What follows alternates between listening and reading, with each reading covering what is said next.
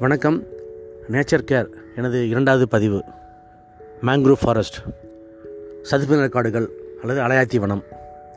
தமிழகத்தில் பிச்சாவரம் முட்டுக்காடு மற்றும் அடையாறு நதியானது கடலில் கலக்கூடிய இடமாகிய முகத்துவாரம் ஆகிய பகுதிகளில் சதுப்பு நிலக்காடுகளை காணலாம்.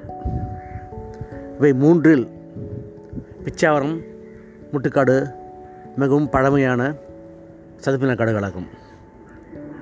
அடையாறு கழிமுக பகுதியில் உள்ள சதுப்பின காடுகள் கிட்டத்தட்ட பதிமூன்று வருடங்கள் ஆனது உருவாக்கப்பட்டது. குப்பை மேடாக இருந்த இடம் சீரமைக்கப்பட்டு சதுப்பின காடுகளை சார்ந்த தாவரங்கள் நடப்பட்டு பராமரிக்கப்பட்டு வருகின்றன. கிட்டத்தட்ட பதிமூன்று வருடங்கள் ஆகியது. சதுப்பின காடுகளின் முக்கியத்துவம் என்னவென்று பார்த்தால் சதுப்பின காடுகளின் மரங்கள் உற்று நோக்கினால் வேர்கள் மேலாக தெரியும். இவற்றுக்கு நெமட்டோஃபோஸ் என்று கூறுவார்கள். அதாவது சுவாசிக்கும் வேர்கள். நிறைய சுனாமி இந்த ஃப்ளட் அப்பெல்லாம் சொல்ல சொல்லுவாங்க இல்லையா? சதுப்பின காடுகள் இருந்தால் வந்து பாதிப்பு கம்மியாக இருக்கும்னு. அதுக்கு என்ன உதாரணம்னா என்னுடைய வேர்கள் வந்து நிறைய வந்து மேலே சுவாசிக்கும் வேர்கள் நிறைய மேலே வரும். அது வந்து வாட்டர் ஃபோர்ஸ் தண்ணியோட வேகம் இருக்குது அதை கட்டுப்படுத்தும். காற்றினுடைய வேகத்தை கட்டுப்படுத்தி கரையில் இருக்கக்கூடிய மக்களுக்கு தீங்கு விளைவிக்காமல் பாதுகாக்கிறது. அதான் அரண் போல் ம- மதில் போல் நின்று காக்கிறது சொல்லுவாங்க. அரண் போல் நின்று காக்கிறது. வேர்கள் ப்ளஸ் மரங்கள் பார்த்திங்கன்னா நல்லா ஒரு சாலிடாக நின்று தடுக்குது அதை. நிறைய நெமட்டோஃபோஸ் வேர் வந்து பார்த்திங்கன்னா நிறைய மேலே இருக்கும். ஒரு செடி எடுத்தால் கிட்டத்தட்ட நூற்றுக்கணக்கான வேர்கள் மேலே வரும். அந்த வேர்கள்லாம் பார்த்திங்கன்னா என்ன பயன் கேட்டோம்னா ஒன்று நீ நீரில் வாழக்கூடிய மீன்கள் நீர்வாழ் பறவைகள் மற்றும் பாம்புகளுக்கு புகலிடமாக உள்ளது. எப்படி என்றால் பாம்புகளுக்கு வந்து தோல் உரிக்கிறதுக்கு நல்ல ரஃப்பான சர்ஃபேஸ் தேவைப்படும். அப்போ என்ன பண்ணுன்னா இந்த வேருக்கு நடுவில் போயிட்டு அந்த சட்டையை பிடிச்சிக்கும் இரண்டாவது மீன்கள் வந்து முட்டையிட்டு பாதுகாப்பாக வைக்கிறதுக்கு இடம். ஆமைகள் முட்டையிடும் பறவைகள் குடுக்கட்டி முட்டையிடும்.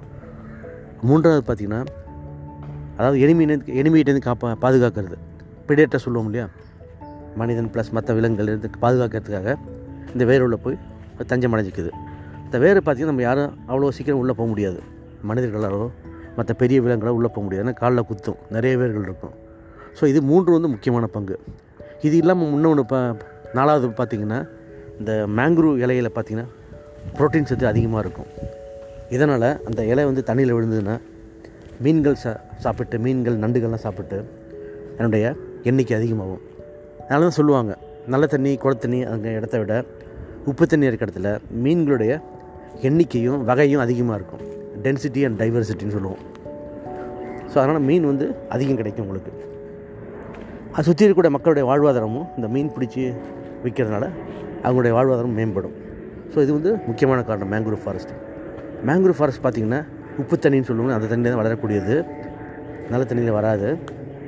ஸோ அது வந்து அடர்ந்த வன வனம் போல உள்ள மேங்க்ரூவ் ஃபாரஸ்ட்டில் அவ்வளோ ஈஸியாக போக முடியாது. மற்ற மழைக்காடுகள் இலையுதிர் காடுகள் மற்ற போகிற மாதிரி மேங்க்ரூவ் ஃபாரஸ்ட்டில் அவ்வளோ ஈஸியாக போக முடியாது. அதுக்கு தனியாக ட்ராக் இருக்கும் உள்ளே போய் தான் போகணும். இன்னொரு முக்கியமானது சிதம்பரத்துடைய சிதம்பரத்தினுடைய பழைய பெயர் பார்த்திங்கன்னா தில்லைவனம் சொல்லுவோம். தில்லை மரம் அந்த மரம் அதிகமாக இருந்த காரணத்தால் அந்த தில்லைவனம் என்ற பெயர் இருந்தது. இந்த மரத்தினுடைய என்ன பயன் பார்த்திங்கன்னா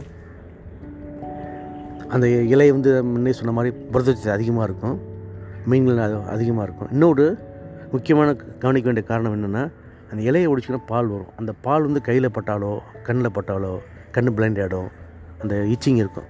தோல்வி சம்மந்தமான அரிப்பு நிறையா இருக்கும் உங்களுக்கு.